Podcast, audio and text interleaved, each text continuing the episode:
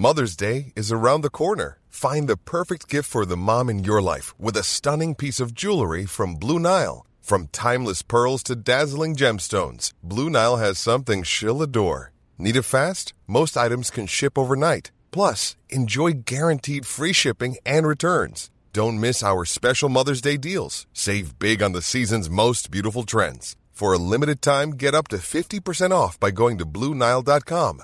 That's Bluenile.com. Hiring for your small business? If you're not looking for professionals on LinkedIn, you're looking in the wrong place. That's like looking for your car keys in a fish tank. LinkedIn helps you hire professionals you can't find anywhere else, even those who aren't actively searching for a new job but might be open to the perfect role. In a given month, over 70% of LinkedIn users don't even visit other leading job sites. So start looking in the right place. With LinkedIn, you can hire professionals like a professional. Post your free job on linkedin.com slash people today. There's never been a faster or easier way to start your weight loss journey than with PlushCare. PlushCare accepts most insurance plans and gives you online access to board-certified physicians who can prescribe FDA-approved weight loss medications like Wegovy and Zepbound for those who qualify. Take charge of your health and speak with a board-certified physician about a weight loss plan that's right for you. Get started today at plushcare.com slash weight loss. That's plushcare.com slash weight loss. plushcare.com slash weight loss. The Vail Dance Festival returns to the stage July 29th through August 9th. Conversations on Dance returns for a fifth year to bring audiences behind the curtain and closer to the festival artists they love. Our live podcast recordings have just been announced and will be running from July 30th through August 9th, totaling 10 events. Guests include Justin Peck, Sara Mearns, Pam Tanowitz, Caroline Shaw, Lauren Lovette, and many others. I will be on maternity leave this summer. These live events will be hosted by Michael with special guest hosts throughout the festival. Tickets are on sale now and can be purchased at vaildance.org slash conversations dash on dash dance or click the link in the description of this episode.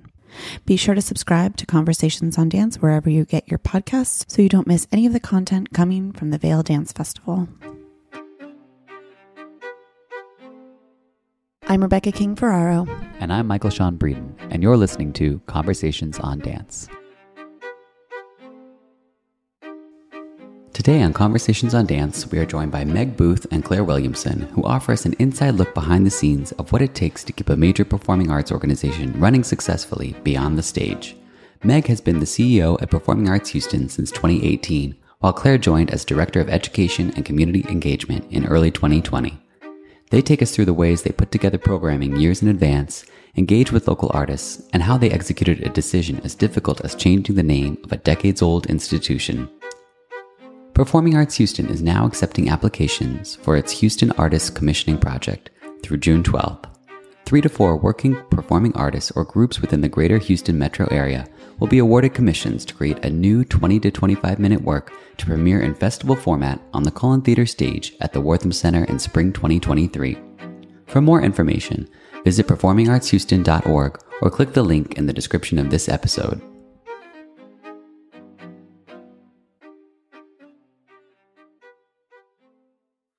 Claire and Meg, thank you both for joining us this morning. Um, we were talking to you earlier this week, Claire. We hadn't had you on yet, and it kind of like a lightning bulb went off. Meg, of course, um, we talked to you way back in 2018, and it was fantastic having you on. So why not do it again? Especially with the both of you, there's so many interesting things going on um, in Houston, and we want to hear about it. But let's just start a little bit um, way back, and we'll go towards your both of your beginnings in in arts. Like when when did you first become interested in the arts, and was dance always a part of that?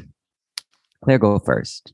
Sure. Um, well, thank you both so much for having us. We're really excited to be here and to talk about Performing Arts Houston and all the great things we have going on um, in the upcoming season. Um, yeah, I uh, started dancing when I was three years old. I did a lot. I did creative movement, and um, I danced uh, with Ballet Austin. Um, I'm an Austin native. Um, I love Austin. Yeah, uh, keeping it in Texas, you know, staying not not straying too far. Um, and uh, when I went to college, I really, and in high school, I really got interested in musical theater. And um, so I did a fair amount of uh, like theater jazz and jazz dance. And, um, and then moving on to college, I decided, you know, I wanted to pursue a career that that wouldn't uh, necessarily be um, as dependent on auditioning. Um, right. so fair, uh, fair thing to do. um, so I uh, ended up uh, getting a degree in communication, and then I became really interested in education and moved into um, community-based arts education. Um, and from there, pursued some uh, work in museum spaces and um, other community based organizations and made my way to Houston, found um, Performing Arts Houston, and um, it's been a great fit. And I'm the director of mm. education and community engagement here. Nice. Can we talk for a second? I think it's interesting. I, I mean, I love just like the the realness about like who likes auditions, and sometimes you just. I mean, Rebecca famously never auditioned for a ballet company in her entire career. So, oh my gosh! congratulations! God, I always, I did bare bare bare minimum. Like, I mean, it's just a pretty, um, like it's a pretty uncomfortable experience for most people. Um, but obviously you still really care deeply about the arts. When did you kind of like make that decision that like that daily grind of like, okay, let's go like put myself out there again um, wasn't really worth it and you could contribute in a different way? Honestly, um, it was mostly through the college audition process that was mm-hmm. sort of my limit um, uh-huh. i had i'd kind of been a big fish in a small pond in austin so i mm-hmm. didn't have to do as many auditions and sure. just um, even just putting all the materials together and putting yourself out there so many times um, i was like i don't think i can do this for my career this is um, this is, takes a lot of emotional um, resilience and right. um, confidence and just uh, perseverance. And I was like, I think I would like to support people who have the strength to do this right. day to day. That's awesome. We need people like you. You're essential to it as well. Cheerleader. That's yeah. Meg, let's hear a little bit about your origin story in the arts and um, what ultimately left you, uh, led you to Performing Arts Houston. And it is great to be back on Conversations on Yay. Dance. So um, I think similar to Claire, I, the arts are a vocation. And uh, in order to be a creative person and put yourself out there, you do have to have such a strong calling um, uh, that I didn't have. Although I've always had a calling to the arts, I've only ever been interested and wanted to do the arts. Um, I have a BFA in photography, thought I would be an artist.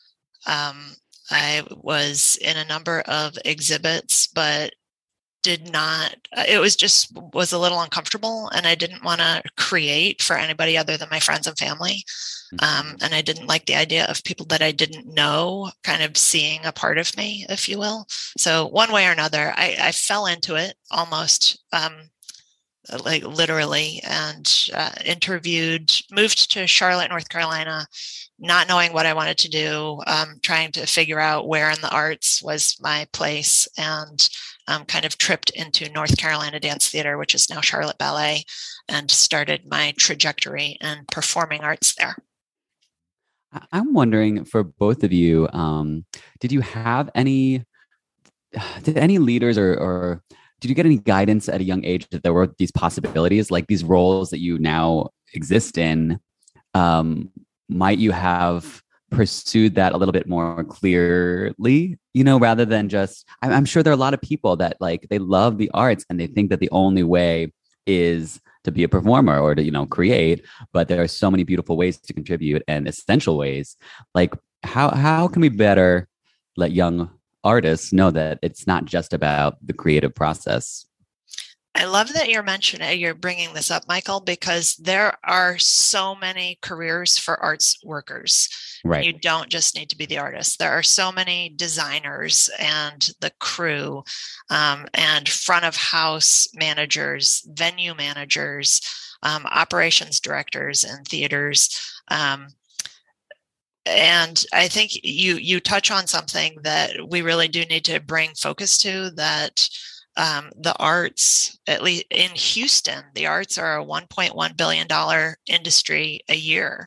Um, mm-hmm. We employ so many arts workers uh, from you know rock and roll mu- rock and roll music venues to performing arts theaters to museums. There are so many different careers in the arts that are extraordinarily fulfilling. Um, mm-hmm. Um, it, committing your life to to beauty and uh, dialogue through arts is um, I think one of the most noble professions you can choose. So, mm. right. yeah, we need to talk about it more. That's sure. interesting. That's a great point, Michael, because I think that I didn't really understand the existence of these sorts of jobs until being in a ballet company and getting to know the people who did them.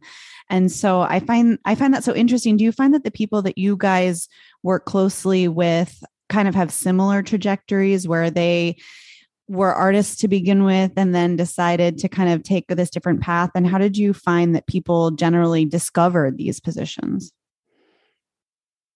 Claire that's such a great question. I'm just thinking about I think, you know, even just within our own team, there are a lot of folks on our in our organization who kind of have similar histories, but there are also folks that kind of stumbled into this. You know, our mm. director of artistic programming um, studied to be a kindergarten teacher and um, just ended up getting a position, a part-time position in um, uh, I think box office management during college and fell in love with it that way, kind of stumbled Ooh. into it. So mm. it's really, really wonderful to hear the different stories and to hear how people's passions developed. Some folks, you know, studied music in college and, you know, fell into um, arts administration through internships, um, or same with theater, things like that. And then some other folks, you know, n- learned about technical theater in high school and you know said this is what i want to do. Um, yeah. so it's it's always wonderful to hear those stories. Yeah. I'll, I'll also add that our director of development here is a um, recovered percussionist if you will. And i remember from my um, 15 years at the kennedy center the vice president of development there had um, you know, she gave a speech at one point that nobody, you know, grows up wanting to be a director of development, but it's an extraordinarily rewarding career, particularly in the arts, where you're helping create an opportunity for people to philanthropically participate in mm-hmm. moving arts forward, and um, and it can be a very fulfilling, sustaining career for. Um, for anyone to pursue development of an arts organization. Um, mm so yeah, there are a lot of jobs where you don't have to be the one on the in the spotlight. Uh, but you can support the creation of the work that is in the spotlight. Yeah. Meg, let's talk about your time at the Kennedy Center. That's how we had the honor of meeting you and working with you. Um, you were the director of the of the dance department. Is that correct? Yeah. yeah, yeah. So you were very instrumental, in fact, the number one person to go to to create the programming for the dance that was seen at the Kennedy Center during that time.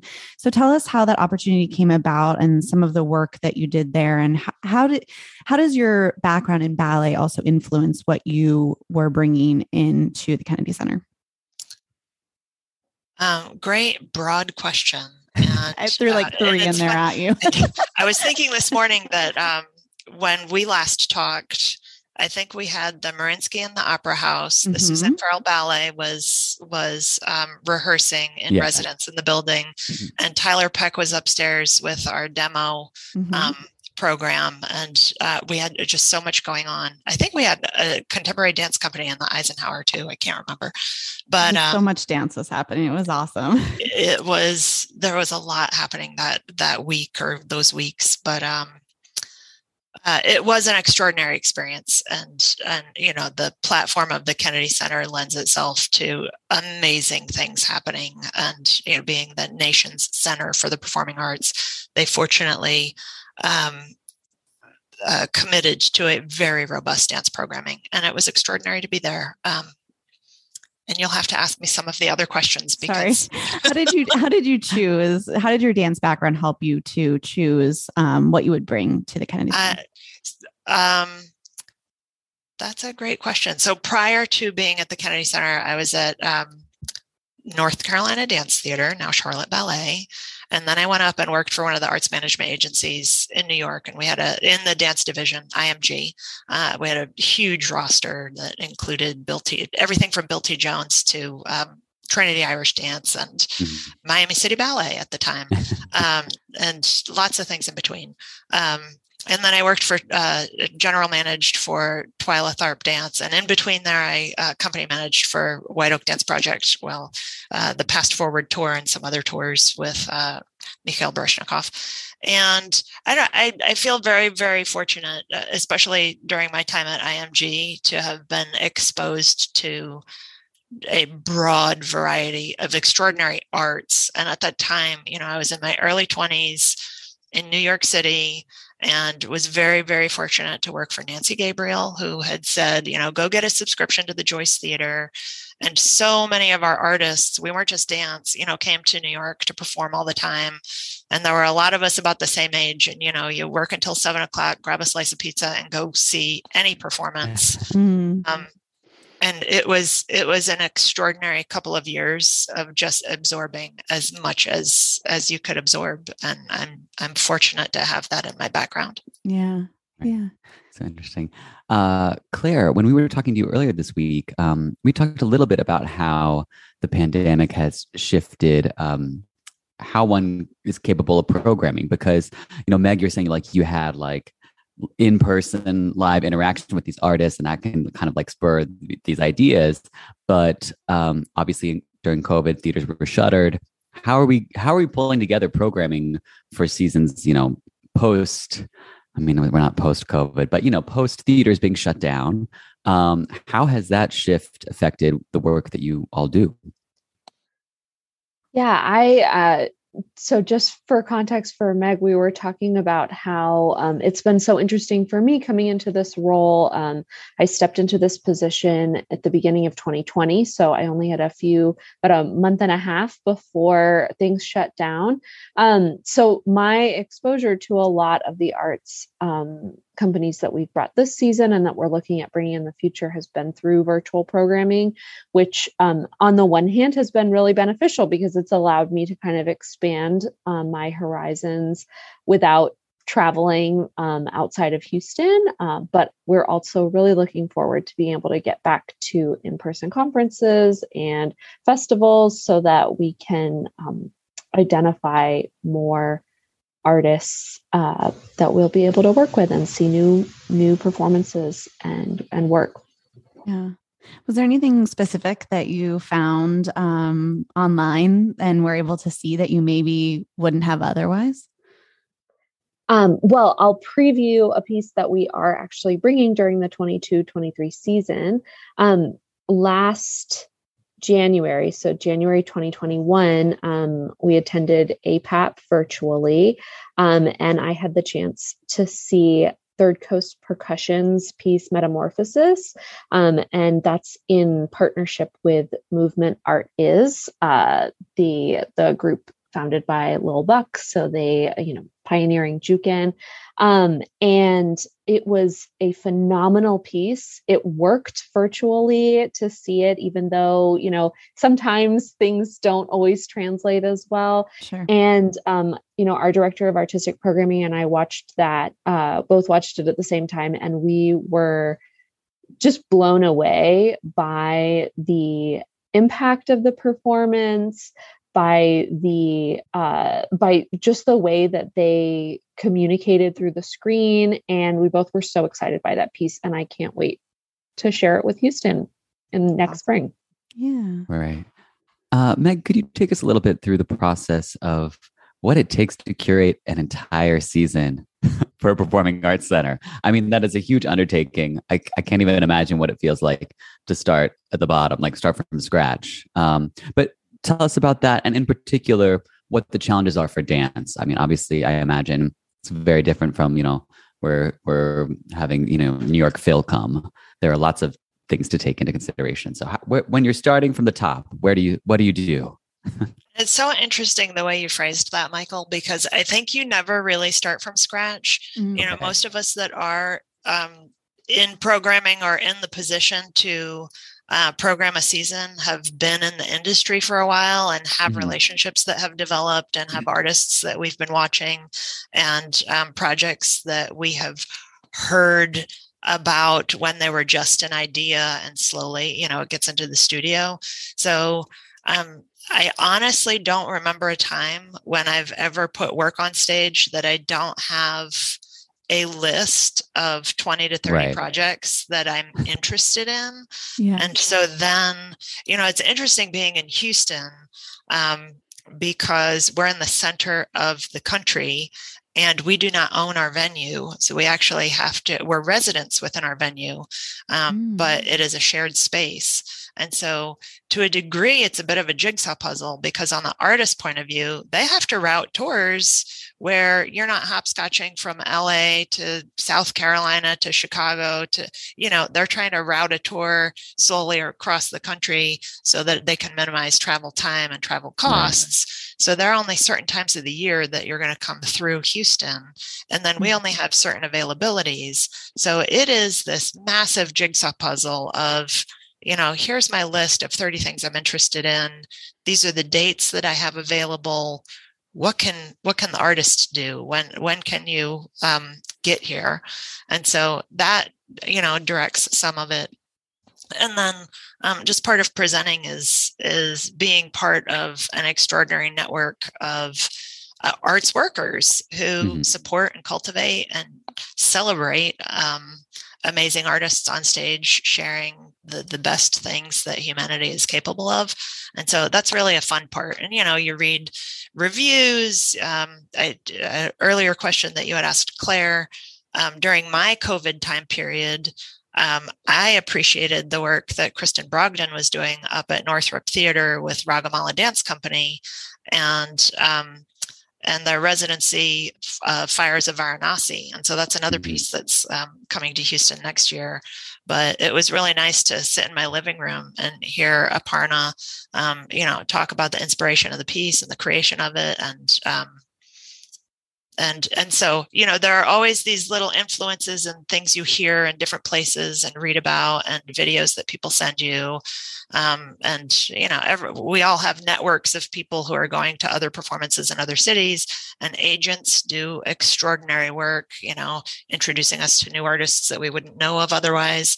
Um, so it, it really is an entire world that you just kind of plug into and keep rolling in Right. Agents is an interesting concept too, because we've talked about it on the podcast. I don't think people, maybe audience members, realize that co- companies have agents that help reach out to people like you to. And what do they say? Like, we have this program that we're, you know, we're going to be coming through Texas, or we want to come through around this time. Is like, how does that? How do those conversations start? And it usually does take a lot of time. So, you know, you develop a relationship with an artist, you start to understand their roster, what is their eye um, what are the types of artists that pique their interest? Um, and and again they do an extraordinary job educating people and they're scouting the world you know finding an artist from new zealand that maybe has never toured to the united states before or um, mm-hmm. xyz and then some companies simply don't have agents and and so you find out about it because you know maybe a presenter saw them at a festival in europe and is bringing them to the United States and is trying to build a tour. And do you want to join?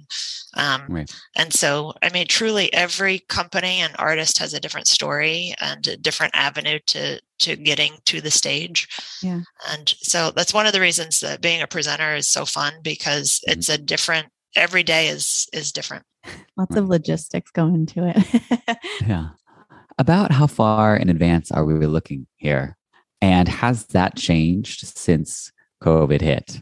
I imagine you have to be more flexible with cancellations and, you know, maybe planning even further in advance or planning, you know, you have plans A, B, C, D instead of before A, B. I, I'm just curious to hear about that whole um, process. Maybe Claire offer a little insight to start. Well, I can definitely speak to kind of the uh, educational and extended programming that we do around shows, um, which you know often are built into the initial conversations that we have with artists, but are also often some of the most um, volatile in terms of COVID and pandemic considerations because a lot of those activities really do take the artists out into the community. So we have to mm-hmm. be even more, you know, we're unable to control the environment as much as we are when we're in our theater space. Sure. Um, and so keeping in mind that we want to make sure that the artists feel comfortable and that we're keeping everyone safe. That's that's kind of I think the piece that where we have to be the most flexible and might be making last minute game time decisions more often. But we are really trying to build those conversations into initial um, initial meetings with the artists. So, you know, we're having conversations with artists that might be coming next fall um, and already kind of thinking through what uh, what we might be able to do with them in the community. Yeah. The 10th annual Lake Tahoe Dance Festival will be taking place this summer from July 27th through the 29th at venues in Tahoe City and Truckee, California for in person audiences. This summer, the Lake Tahoe Dance Festival includes works by George Balanchine, Erick Hawkins, Constantine Baecher, and more. Festival artists include friends of the pod Ashley Bowder, Adrian Danchig-Waring, Lloyd Knight, and Stephen Hanna. The festival begins on Wednesday, July 27th at 5 p.m. with the 10th anniversary gala opening night celebration, where audiences will enjoy a silent auction with food and wine. The festival's main stage performances continue on July 28th at 6 p.m. in Tahoe City and on July 29th at 6 p.m. on West End Beach, Truckee, California. Tickets on sale now at lake tahoe dance laketahoedancefestival.org or click the link in the description of this episode. What was the COVID experience like? I know we talk about it all the time with dancers and artistic directors, but from your perspective, you've spent years planning this programming, you've gotten everything in place, and finally it's all ready. And then just have the, you know, it just completely torn out from underneath you. What was that like? And what kind of pivoting um, did you guys do initially? And then how much did it continue? Great question, Rebecca. And um, it was hard. It was really, really hard. And I feel like there are so many things that I want to respond to that with. Um, I mean, from a presenter point of view, particularly a presenter in Houston, Texas, we were still recovering from Hurricane Harvey, which completely mm-hmm. decimated the theater district. Right. Um, uh, the major theaters here in Houston went under renovation for um, more than a season.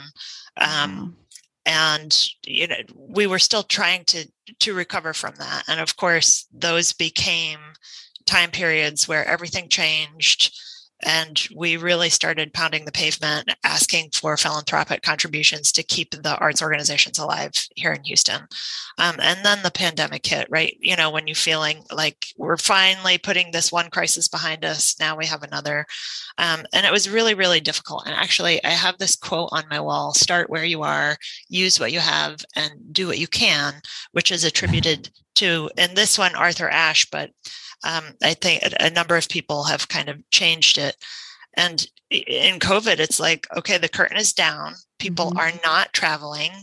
Um, artists can't get here. Um, we had been really excited. I think we were two months away from giving the world premiere of Kyle Abraham's Untitled Love that we were so excited to commission. And suddenly everything stopped. And then you're on the phone every day and initially we thought it was only going to be two weeks sure. so then mm-hmm. you're like okay how many or two two months um, so then it's like okay what are our dates in september october november right. of of 20 and I think our uh, um, we finally two weeks ago had an untitled love here in Houston, wow. two years yeah. after the date that we were supposed to. And I think we had four dates in between where we just kept punting it down the road because we didn't know right. when it was over.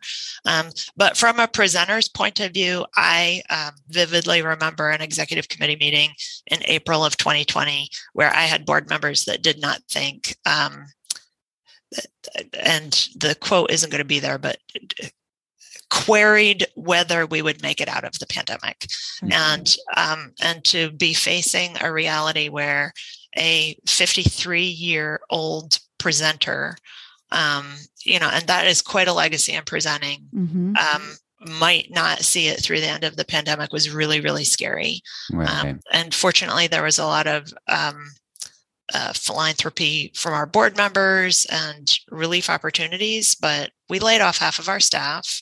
Um, and with our directors, Claire among them, uh, we started thinking creatively what can we do? Like, where are we today and what can we do?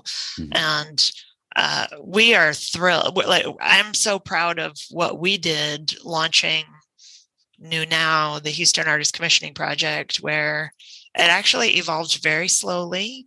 And it was a project that we had been thinking about pre COVID, but first we did this thing we called creative connection where we just asked people like are you singing in your living room are you dancing in your backyard like what are you doing to to be creative in this like really terrible time and that was fun mm-hmm. just to participate in the community and we shared all that uh, through social media channels but then we um, commissioned houston artists to create um, video shorts that we distributed through social media.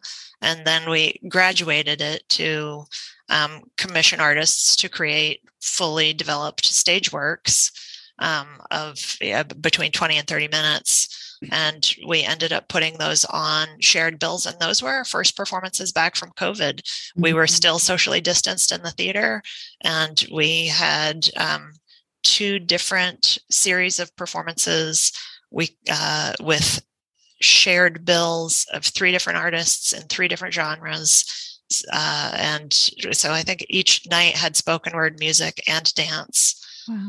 Wow. And it was really great to work locally because we thought by working locally it would make it much easier mm-hmm. to do the the residency and the creative conversations that were all virtual um, and ultimately get an artist into a theater again and uh, it was really rewarding and it's a program that we will continue.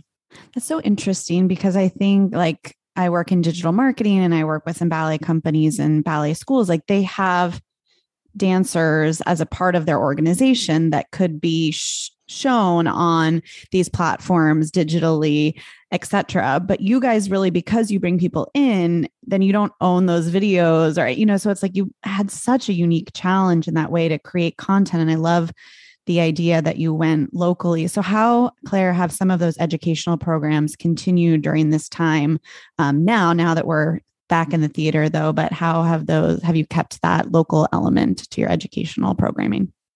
Yeah, we, you know, I think um, philosophically as an organization, we've always had a really strong commitment to our local artists. And that's definitely something that I um, hold as incredibly important in the work that we do. Um, so, you know, when we bring artists into town, there is really deep collaboration with um, fellow local arts organizations, cultural institutions, artists, community members, schools, um, to make sure that we are providing special extended programs with our visiting artists that really address the interests and needs of our community so, you know, during COVID, we pivoted to virtual uh, programs. We did a lot of kind of virtual conversations and lectures with uh, some touring artists and then all of the local commission artists that we worked with. Um, we did a couple, you know, virtual master classes, pop ins, trying to, you know, help uh, take the load off of uh, teachers that were doing hybrid and virtual teaching in the public schools. Um, and as we have returned to in person programs, it has sort of just been a constant conversation with all of these partners about what their comfort level is, what their community is looking for, and how we can best leverage the strengths of the artists that we're bringing to town while um, while addressing those needs and questions. We have a really robust um, community uh, education and community engagement committee um, that is made up of a large number of wonderful partners and um, advisors from across our city you know from collective impact organizations to the botanic garden to um, fellow museums and dance companies arts organizations uh, that group really helps us uh, to steward the um, the education experiences through right. through our visiting artists. Yeah. so let's talk a little bit specifically about New Now, the Houston Artist Commissioning Project. It's currently accepting applications through June 12th. Who should be applying and, and what, what exactly are you looking for? So the commissioning project is open to uh, artists that are local to Houston, that are professional performing artists. Um, we have a really strong commitment to represent the diversity of our city on stage. So we highly encourage um, Black, Indigenous, artists of color, women artists, disabled artists, LGBTQ plus artists to apply for the commission. Um, it is open to all genres, all artists, artistic disciplines. So, you know, dance, music, theater, spoken word, multidisciplinary collaborations. We want to see it all. Um, and uh, we will be selecting three to four winners to have their work um, presented on stage here in Houston in February of 2023. So, really, anyone who creates work who uh, you know has an idea that would benefit from being put on a large stage who's looking to leverage their career in the arts um, from their base in houston we would love to we'd love to work with them you know, can I tell you a success story from the first yes. time around? We would love um, because maybe this generates an idea for who wants to apply. Here in Houston, we have um, a gentleman named Harrison Guy who has run Urban Souls Dance Company for the last 16 years. They've done extraordinary work. He's never toured. Um, really beautiful work. He's an African American man, black man, um, and he has had an idea to put something on stage for a very long time, but had never had the resources or a stage big enough to give it the um, the value and weight that it deserved. Mm-hmm. Um, and the piece was called Colored Carnegie. And it is about uh, the Black library that was created in Houston um, back in the late 1800s and was here until about 1960 um, and was the center of Black culture here in Houston. Uh, libraries stayed segregated even after the emancipation, uh, which is so unfortunate. But it is a beautiful story that he completely utilized every opportunity that we were mm-hmm. able to provide uh, to provide a big stage he had beautiful sets built gorgeous costumes he hung and flew things in the space um, and again you know he had been presenting in smaller theaters and never really had the platform for the piece. Um, there are colored carnegie libraries in cities throughout the country and it is such an extraordinary beautiful piece that he created. Um, I, you know, my hope and dream is that eventually it is picked up and is able to tour, um, mm-hmm. particularly to other cities that have colored Carnegies. Uh, but it is a, a story about Black history that's critically important to the Black community. And um, to be able to participate in creating new work to, that goes into the dance canon um, that tells the story of black, black and brown bodies is, is tremendously rewarding. Wow, that's so exceptional. How great. I wanted to also bring up something that Claire, when we were chatting with you off- offline last week about a company that you guys are bringing. I think you maybe mentioned the US for the first time next season. Is that right? Is that maybe I'm wrong? The is it the South African company? It's not for the first time, but okay. we are really excited to to bring um, Vuyani Dance Theater um, with their artistic director George Maqoma. Um, I think Meg can speak to this piece more. She knows she's been really championing um, uh, presenting this group, and we're really excited about it. Yeah, let's hear about it. Um, we are very excited to bring this company. And in fact, I um, first heard about them from a colleague of mine at the Kennedy Center, um, the Vice President of International Programming, Alicia Adams. Um, and uh, this piece is based on um, some South African literature.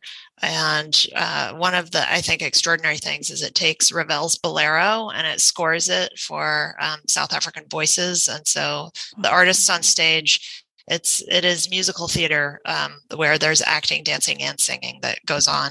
Uh, it's really a powerful, extraordinary piece. But yes, it has been presented at the Kennedy Center. I think right after um, I left, and the uh, it's been up to the Joyce Theater co-presented it, and so I believe this will be their second time back in the country. Wow, um, not very think, much. Yeah, there are maybe six stops on the tour, so we're really wow. excited to bring wow. them to Houston. That's so great. Yeah, I, am curious now um, to hear a little bit about the rebrand as Performing Arts Houston. Uh, as you said, um, you know it's existed for 53 years. COVID was an extremely challenging time. What made you feel like you wanted to put another challenge on your plate? um, going back, I th- your time just shifted and like pivot. Pivot is such a such a oh, almost overused word, but you know, um, do what you can.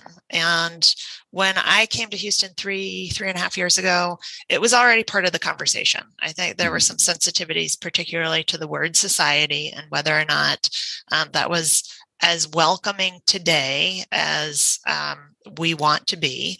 Right. And, you know, language changes a little bit and um, uh, things change. So the conversation had started and we did, we completed a strategic plan uh, toward the earlier months of COVID, and it was something that we had started, you know, well before before COVID, and we had talked about our identity. One of the problems that we have here is that we are resident of Jones Hall, but we present in many theaters uh, in the theater district and throughout Houston, and mm-hmm. so frequently we would bring people to Houston and and our name would get lost and you know people would say mm. oh i went to alvin ailey and it's oh we presented that oh who are you and uh, um, you know they see alvin ailey but they don't necessarily see performing arts houston so right. in our strategic plan we said we really need to work on our identity mm-hmm.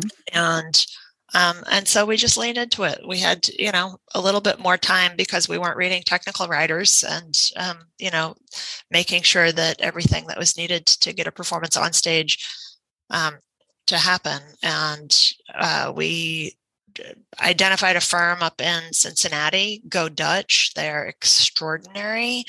And we had a wonderful time with them. And we said, look, we need to look at our entire brand strategy. And we want to look at everything from keeping our name um, to completely changing it to something mm-hmm. out of the mm-hmm. box. And right. then, and the whole identity system that goes with that. And, uh, and it was it was really a wonderful collaborative um, experience that mm. uh, we all loved. Like, it was a lot of fun. It was a great, mm-hmm. great project to work on.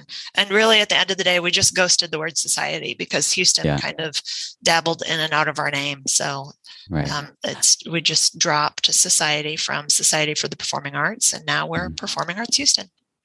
It makes so much sense to me. Um, you know, I, I, hadn't made that connection, but your programming is so inclusive and about, you know, showing all these different facets of the arts and dance in particular that um, just that little word, you know, kind of can society can bring forth like this if you're if i think people can be afraid of the arts or like think that it's an elitist thing mm-hmm. so when you mm-hmm. hear that that word it's like oh well it's a it's a club that I, maybe i can't be a part of. I ne- i never thought of it until you mentioned but i think the new name reflects exactly who you are which is like as we talk about all these different things it's about bringing a, a vast array of different um, theatrical forms to your community. So i, I yeah. i'm a full a staunch supporter.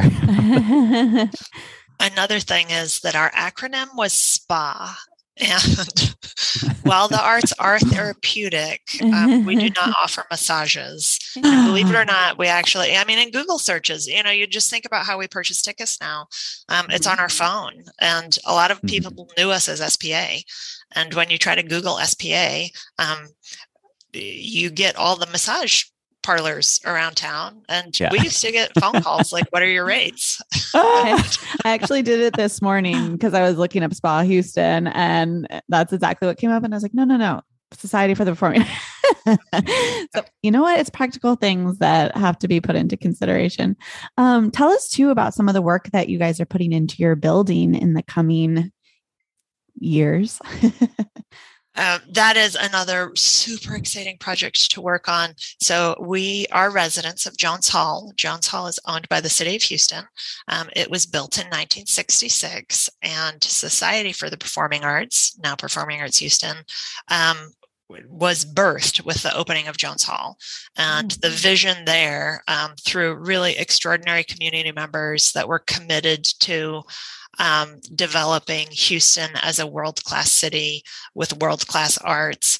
Um, you know, we were created to to bring the best, most accomplished artists from around the world here to Houston, so that the citizens of Houston had that um, available to them. Um, the building is is remarkable. It's very unusual. At the time when we opened, um, they say it was the most technologically advanced uh, theater in the country, um, in that our ceiling can be elevated and lowered. So we can be, if elevated, um, above a balcony on almost 3,000 seat theater. And if you lower it, we can um, reduce the capacity of the hall to 1,700 seats. Um, and I think when it was built, there were actually curtains at the back of the orchestra where you could reduce it even down to um, just below a thousand seats. Wow. Um, and we share the space with uh, the Houston Symphony.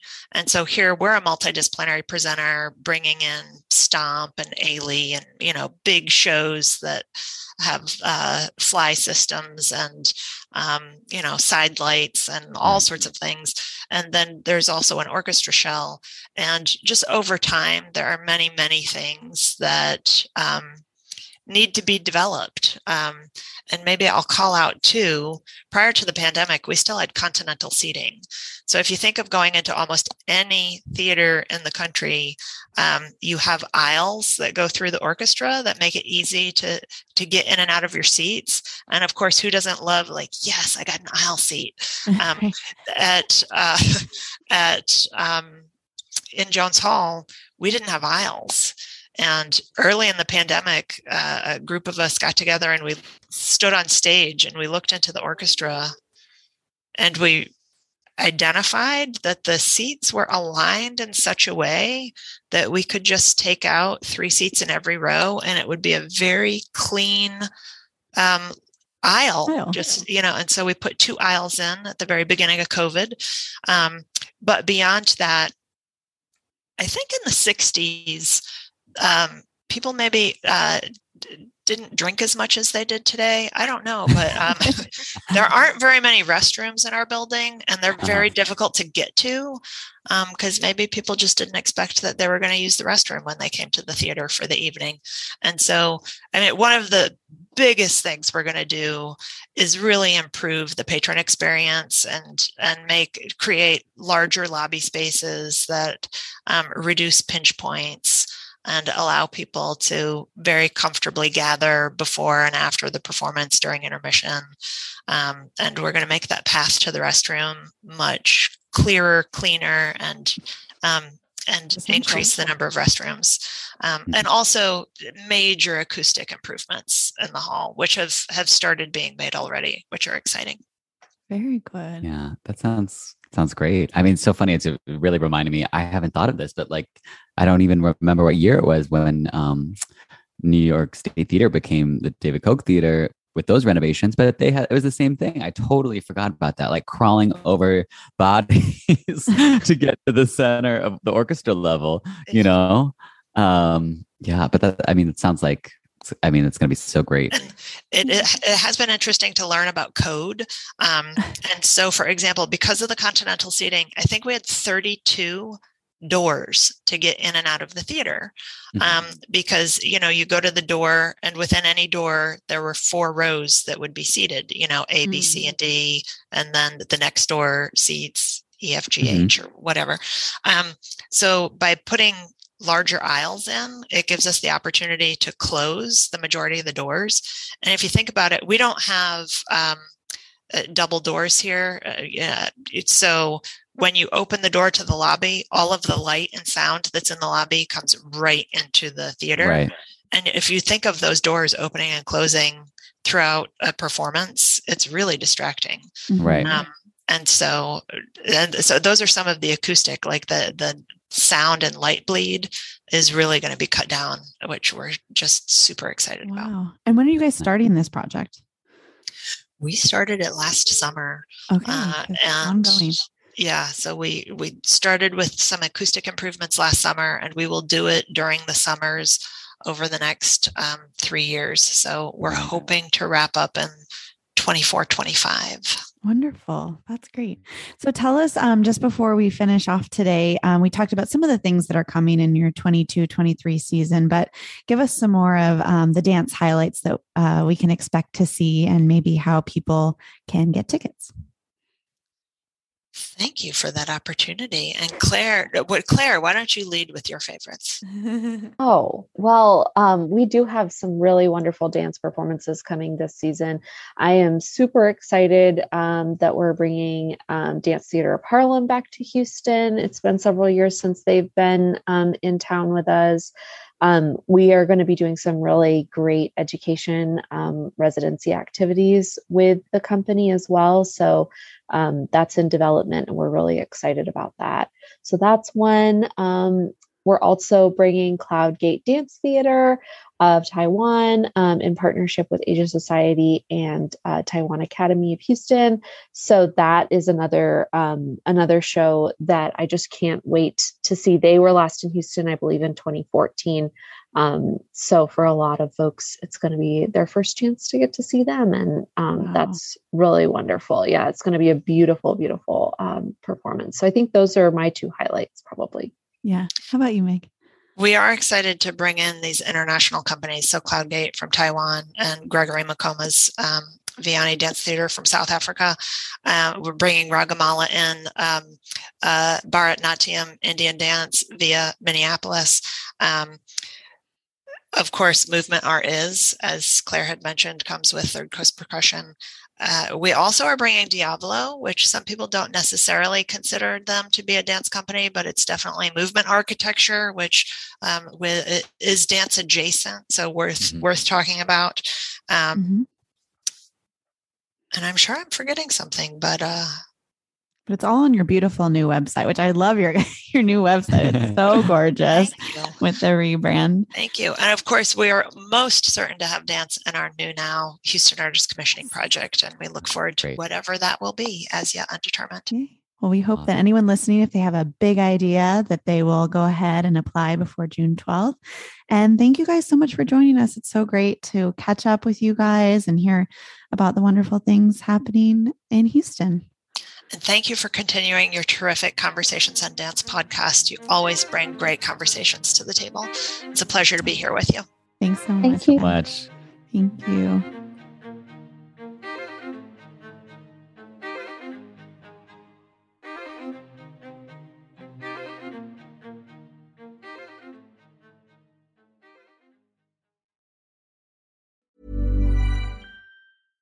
Hey, it's Paige DeSorbo from Giggly Squad. High quality fashion without the price tag. Say hello to Quince. I'm snagging high-end essentials like cozy cashmere sweaters, sleek leather jackets, fine jewelry, and so much more. With Quince being 50 to 80% less than similar brands. And they partner with factories that prioritize safe, ethical, and responsible manufacturing. I love that. Luxury quality within reach. Go to quince.com slash style to get free shipping and 365 day returns on your next order. Quince.com slash style. Even when we're on a budget, we still deserve nice things. Quince is a place to scoop up stunning high end goods for 50 to 80% less than similar brands. They have buttery soft cashmere sweaters starting at $50, luxurious Italian leather bags, and so much more. Plus, Quince only works with factories that use safe, ethical, and responsible manufacturing. Get the high-end goods you'll love without the high price tag with Quince.